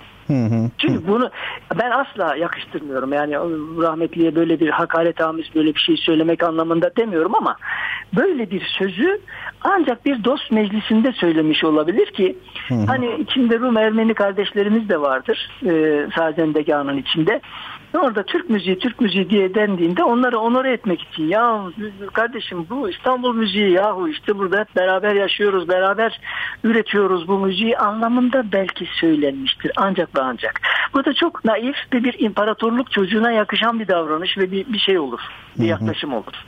Hı hı, çok Ama bunu alıp da böyle bir naif bir e, anekdotu alıp da bir postulat gibi ortalıkta temcit pilavı gibi bir altını doldurmadan e işte ben demiyorum o diyor şeklinde bir de hani benim babam senin babanı döver gibi. Bu şekilde yani boyunu aşan laflar etmek yakışmaz. Hı hı. Yakışmıyor olmuyor. Çünkü bunlar yani bir Yunanlı söylese bunu çok normaldir. Yani çünkü onlar bizim İmam Bayıldığımıza kadar sahip çıkmaya çalışıyorlar. Hı hı. Türk müziği de bizimdir aslında. Biz bizden çıkmadır. İşte Bizans'tan şuradan buradan demeye getiriyorlar ya. Biz de diyoruz ki ben şahsen diyorum ki evet biz sadece Osmanlı'nın mirasçısı değiliz. Biz sadece Selçuklu'nun da mirasçısı değiliz. Biz Bizans'ın da mirasçısıyız kardeşim. Evet biz imparatorluk milletiyiz. Biz birlikte yaşama kültürünün doruğuna çıkmış insanlarız. Biz elbette ki Rum, Ermeni, Yahudi kardeşlerimizle beraber hep beraber yaptık bu müziği. Hatta bütün Osmanlı hinterlandından toplanan bütün musiki şinaslar payitahtta yani bunun İstanbul'da olmayıp da Çemişgezek'te mi olması gerekiyordu? Payitaht İslam İstanbul'du. Hmm. Burada bir potaya girdi. O, o tabirle söyleyeyim bir potada eridi bunlar. Rafine oldu ve burada bir yüksek bir standarda bir kaliteye ulaştırıldı bu müzik. Bu kaçınılmaz bir şeydi. Siz bunun adına eğer bu Osmanlı ya da Türk müziği değil bu İstanbul müziğidir bu sebeple derseniz o zaman bütün Osmanlı interlandında konuşulan Türkçenin İstanbul'da İstanbul lehçesiyle, İstanbul Türkçesiyle standartını, güzelliğini, kalitesini bulmuş olan Türkçe'ye de o zaman İstanbulca demeniz gerekir. Hı hı hı. Tabii. Ki bunu konuşmuştuk ve bu, bu sizden de Milhem bu karşılıklı böyle sohbetlerimizden böyle bir şey çıkmıştı hatırlı, hatırlarsanız. Eyvallah eyvallah. Hocam yani. Hatta ben buna şeyler de ekliyorum. Yani biz Kurtuluş Savaşı'nda Ermeni Rum kardeşlerimizle vatan şehitleri var orada. Çanakkale'de yatanlar. Hı hı. O zaman biz bu ülkeye de Türkiye demeyelim onların gücüne gidecekse. Böyle hı. bir şey olur mu ya? Evet. Bayrağı da Türk bayrağı demeyelim. Rumer Türk bayrağı diyelim. Hem Rumları hem Ermenileri hem Türkleri alalım. Rumer Türk bayrağı diyelim buna. Yani bu mantık hakikaten çok mantıksız bir mantık. Cehalet. Çok tuhaf ahmak, hamakat örneği yani. Hı hı hı. Tabii Metin abi şeyi tabii insanlar bilmediği için e, imparatorluk ne demektir? Yani sosyoloji bilmedikleri için, imparatorluk Ya. kavramını bilmedikleri için e, ve o camiada böyle çok e, boş insanlar olduğu için işte benim babamın babası böyle demişti gibi böyle söyleyip aktarıp snob bir takım gülümsemelerle e, oluşan manzarayı ben çok iyi tahmin ediyorum. Burada bir iki düşünce de ben e, serdetmek isterim. Şimdi- Lütfen. Ben şunu rica edeceğim size Bertan Hocam. Çok özür dilerim. Ben sizin sözünüzü kesmiş oldum ama. Estağfurullah. Ş- şöyle bir şeyler serdediliyor. İşte efendim Viyana müziği var, Paris müziği var, e, Na- Napoli müziği var. Niye bu olmasın gibi. Şimdi bakın e, ben sizden bu aslında bir soru mahiyetindedir bu söylediğim şey. Şimdi Avrupa dünyasının müzik sistemi tektir. Yani piyano müziğidir. Tamperaman sistem denilen aynı nota, notasyon sistemini kullanırlar hepsi. Ama bunu Avusturyalı alır kendi e, usulünce, Fransa e, alır kendi ala Fransa diyelim onlar bize ala Turca dediler ya ala Fransa öbürü alır İtalyan milleti tarzınca kullanır. Rus alır Rus gibi kullanır. E fakat bizim tarafa baktığımızda biz tek müzik sistemi kullanmıyoruz ki. Bizim kullandığımız müzik perde sistemi, perde sistemi ne Arap'ınkine uyar, ne Aceminkine uyar, ne Hint'inde uyar. Dolayısıyla tek bir müzik perde sistemi kullanıyor olsak o zaman İstanbul müziği, Şam müziği, e, Kahire müziği, e, Yeni Delhi müziği falan diye isim koy o zaman. E böyle bir şey yok ki. Evet. Bu, bu ahmaklığı nereden çıkarıyorsunuz Allah aşkına? Biraz yani şimdi sazını söz, sesini iyi kullanmak demek iyi fikir üretiyor olmak anlamına gelmiyor. Bunu bunu anlamamız lazım. Tabii. Tabii. Çok yani doğru iyi çalgı çalmak, iyi müzisyen olmak, iyi konuşmak, iyi düşünmek anlamına gelmiyor. Biz bunu karıştırıyoruz. Ben size biraz haddimi aştım bu Batı müziği hakkında da şeyler söyledim. Hani Viyana müziği yok Paris. Ben sizden rica ediyorum. Yani siz ne buyurursunuz buna ne ne dersiniz? Ee, Ee, Şimdi Avrupa müziğinden önce e, şununla ilgili birkaç şey söyleyeyim. Bu m, İstanbul müziği meselesiyle ilgili. E, Şimdi Hüseyin Saadettin Arel'in tabii ki erbabının çok iyi bildiği Türk Musikisi Kimindir adlı bir kitabı var. Evet. Orada Hüseyin Saadettin Arel işte Türk müziğine İranlıların yani daha doğrusu Fransız e, müzikologların Fetis'in mesela e, Türk müziği İranlılara aittir, Bulgarlara aittir, işte Yunanlılara aittir ve Araplara aittir gibi bir takım iddialar ortaya attığını bu milletlerin de e, çok tabii ki memnun bir şekilde bu iddiaları sahiplendiklerini söylüyor. Şimdi bakın ben şunu söyleyeceğim. Çok basit hiç e, müzikoloji e, tahsili yapmaya da gerek yok. Bu işleri bilmeye de gerek yok. E, Bulgaristan, Yunanistan, e, Arap dünyası ve İran birbirinden ne kadar farklı coğrafi bölgeler ve ne kadar farklı kültürler değil mi? Bugün bir İran kültürüyle Bulgar kültürü arasındaki farkı düşünün. Bu Evet. kadar uzak milletler ortada var olan bir müziğe bu müzik bizimdir diyebiliyorsa aslında bu olgunun kendisi e, bu müziğin tamamen Türk müziği olduğunu gösterir. Çünkü bu kadar farklı e, bölgeleri etkileyebilmiş bir kültür var demek ki ortada. Yani aslında onlar buradan almışlar ki çok normal e, 400 yıl 500 yıl gibi e, anormal uzun bir süre e, Osmanlı e, hinterlandların içinde kalmış yerlerden bahsediyoruz. Tabi İran dışında ama e, bu, Bulgarlarla Arapların bir ortak bir kültürel e, yapısından söz etmek mümkün değil. Şimdi bir şey geldi aklıma. E, Bu kitapta e, Sultan II. Murat döneminde Bursa'da yaşanmış bir hadiseden söz ediliyor. Orada e, padişahın bulunduğu bir mecliste, hazır bulunduğu bir mecliste işte pek çok tabi o dönemin şairi, e, musiki şinası değerli isimler var. Orada Sultan II. Murat e, bestekar Hızır Ağa'ya şöyle diyor. Sizden diyor rica ediyorum diyor bir e, müzik e, teorisi kitabı artık ben öyle söylüyorum dinleyicilerim için e, Edvar yani e, yazmanızı diyor rica ediyorum diyor. Bu Edvar'da müzik makamlarının türlü türlü inceliklerinden bahsedin diyor. Şimdi Hızır Ağa'nın cevabı çok ilginç. Diyor ki hünkârım bu mecliste benden e, daha yetkin 7 tane diyor musiki e, şinas varken diyor benim haddime mi düşmüş ki ben diyor ki şey yazayım. Edvar yazayım, müzik teorisi kitabı yazayım. Şimdi padişahın huzurunda tek bir mecliste Hızır Ağa ile birlikte 8 adet bu kadar yetkin insan, müzisyen bulunabildiğine göre o dönemde e, Demek ki müzik hayatı Osmanlı'da bu kadar gelişkindi ve hangi tarih bu? Niye Bursa'dalar? Çünkü İstanbul daha fethedilmemiş. Şimdi ben evet. İstanbul müziği diyen snoplara soruyorum. Ee, İstanbul fethedilmeden önce o zaman bu müzik ne müziğiydi? Bursa müziği miydi mesela? Yani e, neresinden neresinden tutsanız elde kalacak bir iddia. Batı müziğine de gelince evet. şimdi e, klasik denilen kavramı önce anlamak lazım. Yani neyin klasikleşmesi? Klasik nedir? Formların klasikleşmesi, çalgıların klasikleşmesi vesaire vesaire bu liste böyle uzar gider. Şimdi e, klasik aslında bir sentez demektir. Bu da emperyal bir yapı içerisinde ancak olabilir. Yani bugün İngilizce emperyal bir dildir. O bakımdan dünyanın en zengin birinci ya da ikinci dilidir. Yani Arapçadan sonra en zengin dil içinde yaklaşık 600 bin kelime var. Ama içlerinde İngilizce kökenli olanların sayısı inanın bana e, şöyle söyleyeyim beşte biri geçmez. Yüzde yirmi bile yoktur. E çünkü emperyal bir kültür olduğu için İngiltere farklı farklı kavimlerin, milletlerin kelimelerini almış. Dil açısından konuşuyoruz. Şimdi müzik de böyledir.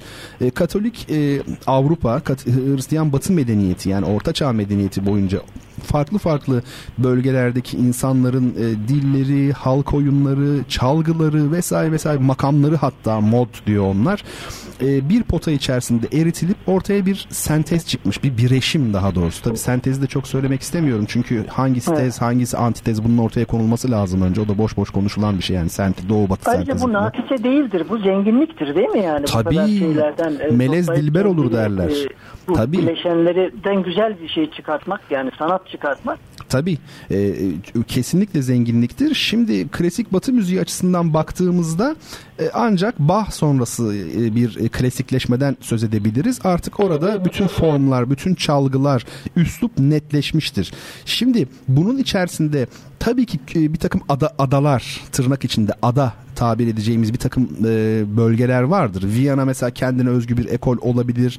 Paris işte efendim belli bir takım insanlarla anılabilir. İtalyan e, müziği zaten belli bir döneme kadar e, başat e, durumdadır, dominantındadır. Ancak hiç kimse tutup da klasik batı müziğine Viyana müziği e, Paris müziği falan diyemez. Çünkü bir süre sonra o zaman zaten Hamburglular da niye Hamburg müziği değil falan diye e, Brahms da Hamburglu. Yani Leipzig evet. mesela çok önemli bir merkez. Leipzig müziği diyemezsiniz. Bir ekol olduğu halde. Bunun adı klasik evet. batı müziğidir. Dolayısıyla biraz uzun bir cevap verdim belki ama e, Yok pek güzel oldu. Yani şey gibi Harput müziğine eşdeğer bir şeye indirgemek oluyor. E, tabii İstanbul müziği, Harput yani müziği. Osmanlı müziğini Harput müziğine ya da işte Urfa müziğine, Urfa diyelim buna indirgemek anlamına geliyor aslında. Evet. Hakikaten evet. ahmakça bir şey ama e, ne yapalım işte konuşuluyor böyle şeyler. Olsun biz şimdilik e, güzel bir cevap vermiş olduk ama ben şunu söyleyeyim e, Metin abi.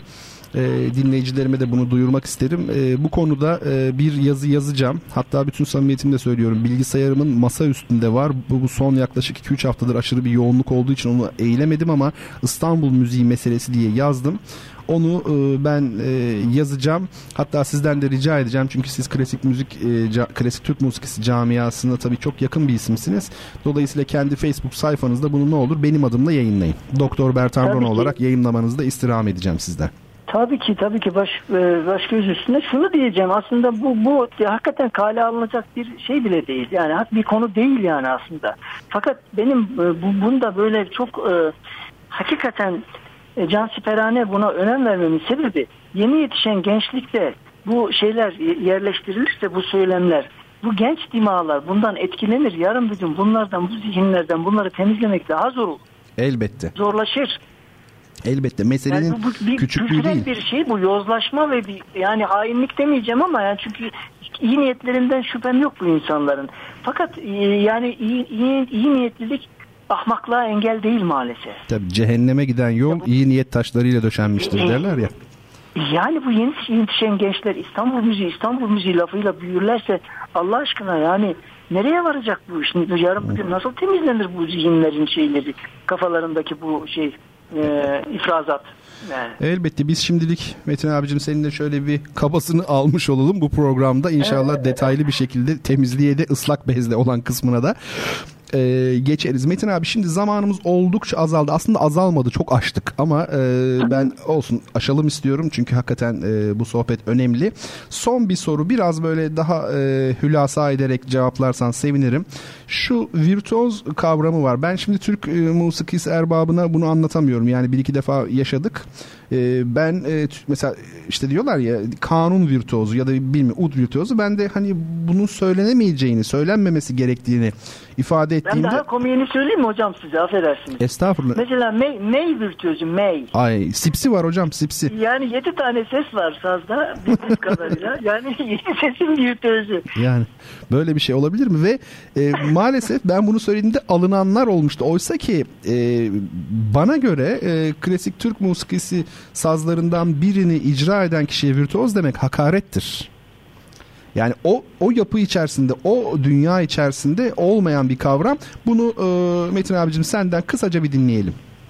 Kısacası şu, e, bizim sazlarımızın kendine has bir repertuarı yoktur. Virtüözlük anlayışı batıdan e, neşet etmiş bir kavramdır. E, Violonselin mesela kendine has repertuarı vardır. O repertuarın en az belli bir bölümünü mükemmel bir şekilde icra eden insana bir celliste virtüöz denebilir. Hı hı. Kestirmecesi budur yani. Fakat bizim musikimiz bir şeye münhasır değil. E, herhangi bir enstrümana münhasır ne eser yazılmıştır. Mesela kanuna münhasır e, eserler yazılmış değildir. Kanun repertuarı yoktur. Ya, Kemençe ya. repertuarı yoktur. Ne repertuarı yoktur. Repertuarı olmayan bir enstrümanın virtüözitesi nasıl olabilir? Bu bir.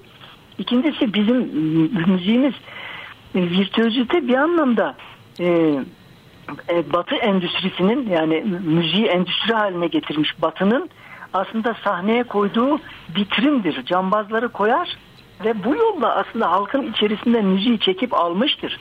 Batı bunun öz eleştirisini vermekte şu anda. Yani müziği halkın içinden koparan virtüözlerdir aslında. Hı. Ee, tabii şeyin de etkisi var. Ee, şimdi İngilizce'de subject çok derine gitmek istemiyorum Metin abi. Zaman zemin müsait değil ama bunu hemen söyleyeyim kısaca. İngilizce'de subject diye bir e, kelime var. Bu kelime e, isim olarak kullanıldığında özne anlamına gelir. Fakat fiil olarak kullanıldığında yani to subject derseniz bu e, boyun eğdirmek demektir. Ne demek efendim? Boyun eğdirmek, maruz bırakmak. Şimdi hmm. Neden e, böyle bir anlam ikiliği var? Ee, aslında bağlantılı şeyler. Çünkü öznesiniz siz. Şimdi özne ve nesne olayı Rönesans sonrası dünya genelinde önem kazanıyor. Çünkü Avrupa Rönesans sonrası gösterdiği gelişmeyle bir özne olarak ortaya çıkıyor ve dünyanın geri kalanını bir nesne olarak görüyor. Oryantalizm dediğimiz şey bu. Ee, Benjamin Disraeli vardır meşhur bir sözü vardır o dönemin İngiltere siyasetçilerinden. Doğu bir meslektir der. Dolayısıyla şimdi bu bir e, genel dünya görüşü. Bunun tabii ki kültürde ve müzikte de yansımaları var. E, nedir burada? Bir nesne olarak işlemek, o çalgıyı işlemek, o çalgıyı e, mücadele etmek, o çalgının bütün olanaklarını sonuna kadar keşfetmek, zorlamak o bakımdan bakın erkeksi bir şeydir. Delici olmak, saldırgan olmak, sahip olmak, parçalamak e, ilginçtir. Virtuosite kelimesi yani virtue e, erkek kökünden gelir kelime olarak. Şimdi tam bu noktada hocam bana e, sözünüzü balla kesmiş olayım. O kadar güzel bir şey e, çağrıştırdınız ki işte bizde de bu virtüözlük kavramı şu şekilde yansıyor. Sazını yenmek diye bir tabir çıkar, çıkar ya, çıkmış. Vah, vah, Sazını vah. yenmek. Yani ben bunu şeye benzetiyorum. Leyla'yı yenmek gibi bir şey. Mecnun'un Leyla'yı yenmesi. Halbuki bizim musikimiz, bizim sazımız, kendi sazımız Leyla'mızdır bizim. O sazı yendikten sonra yani yenilen pehlivanla bir daha çıkmazsın yani yendiğin pehlivanla sahaya bile çıkmazsın. Bu nasıl bir yaklaşımdır? Yani geçmişte Leyla Mecnun ilişkisine benzettiğimiz ve hakikaten de böyle romantik, melankolik bir ilişki olan bu müzisyenin müziğiyle, sanatla, sazıyla olan ilişkisi bugün biraz ağır kaçacak belki ama pornografik bir ilişkiye dönüşmüştür diyorum ben. Hı hı, pornografik şüphesiz. bir ilişki, müzikle olan ilişkisi. E, zaten pornografi e, içeriği olmayan biçimdir aslında. Dolayısıyla Hı. müziği çekip aldılar e, demiştin ya Metin abicim işte tam oraya oturdu şimdi o. Tam. Ya. Tabii çünkü artık içeriği olmayan biçim var.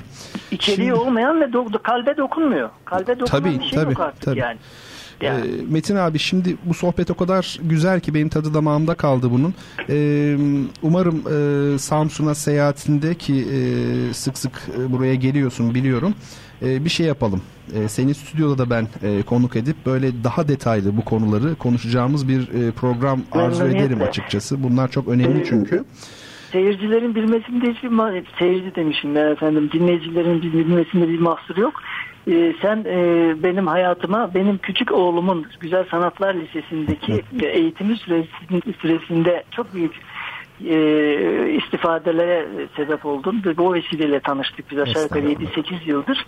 Benim iki evladım, gözümün nuru iki oğlum Samsun'da yaşamaktalar. Orada okuyorlar. Evet. E, hem sen varsın memnuniyetle her ne zaman e, arzu edersen or, or, orada olurum. E, çok tamam. memnun olurum çünkü e, bunlar pek konuşulmuyor e, Türkiye'de. Maalesef, e, maalesef e, konuşulacak zaman zemin mi bulunamıyor artık niyet yok tabii anlayış yok o kapasite yok ama bizim der derdimiz kendimizle ilgili değil. Bizim derdimiz sanatımızla ilgili. O bakımdan şöyle bir e, daha geniş yani programın tamamını kapsayan ve seninle beraber stüdyoda olduğumuz bir programda yapmak e, isterim açıkçası. Tamam. E, sana çok çok çok çok çok e, teşekkür ediyorum e, sevgili Metin abicim. E, Mardin'e selamlarımı gönderiyorum buradan. Baş üstüne. Ben de çok selam gönderiyorum. Biliyorsunuz siz e, selamların gitmesi gereken yerlere. Tamam. E, Elbette Dinleyicilere ki. de çok selamlar, saygılar e, sunuyorum. Çok teşekkürler. Sevgili dinleyicilerim, e, Radyo Gerçek'te Bertan Rona ile Duyuşların sonuna geldik. E, sevgili e, İbrahim Metin Uğur, TRT İstanbul Radyosu violonsel sanatçısı ve Rebabi İbrahim Metin Uğur e, bugün e, konuk oldu programımıza ve kendisiyle klasik Türk musikisinin bir takım meseleleri üzerine e, böyle bir özet çerçevesi içerisinde de olsa söyleşme imkanı bulduk. Sağ olsun var olsun sorularımıza samimi bir şekilde kendi birikimini ortaya koyarak görgüsünü, tecrübesini, yılların e, görgüsünün tecrübesini e, ortaya koyarak cevap verme inceliğini gösterdi. Programımızın sonuna gelmiş olduk. Bertan Rona ile Duyuşlar bu hafta da sona ermiş oldu sevgili dinleyenlerim. Haftaya yine e, güzel konularla sizin karşınızda olabilmeyi umuyorum. Önümüzdeki cuma yani yarın değil öbür gün ve e, hemen ondan sonraki pazartesi e, akşam saat 21'de yine tarafımdan hazırlanıp sunulan Geçmiş Zaman Olur Ki programı da kaçırmayın derim. Tarihin ilginç ve esrarengiz olaylarına, kişilerine ilgi duyuyorsanız geçmiş zaman olur ki tam size göre. Evet bizden bu gecelik bu kadar. Şimdi son olarak sizler için çalacağımız müziği de duyurayım ve programı öyle kapatayım. Ee, değerli bestecimiz Yalçın Turan'ın e, Kantemiroğlu'nun onuruna adlı bir e, çalışması bu. E, klasik Türk musikisinin çok önemli isimlerinden e, Dimitri Kantemir'in, Dimitri Kandemir veya e, onuruna yazılmış bir e, çalışma. Ee, burada hem klavsen var hem Türk musikisi sazları var. Yani Batı müziği ile Türk musikisinin aynı potada e, eritildiği bir e, deneme bu. İyi dinlemeler sevgili dostlar. Tekrar görüşebilmek dileğiyle. Hoşçakalın.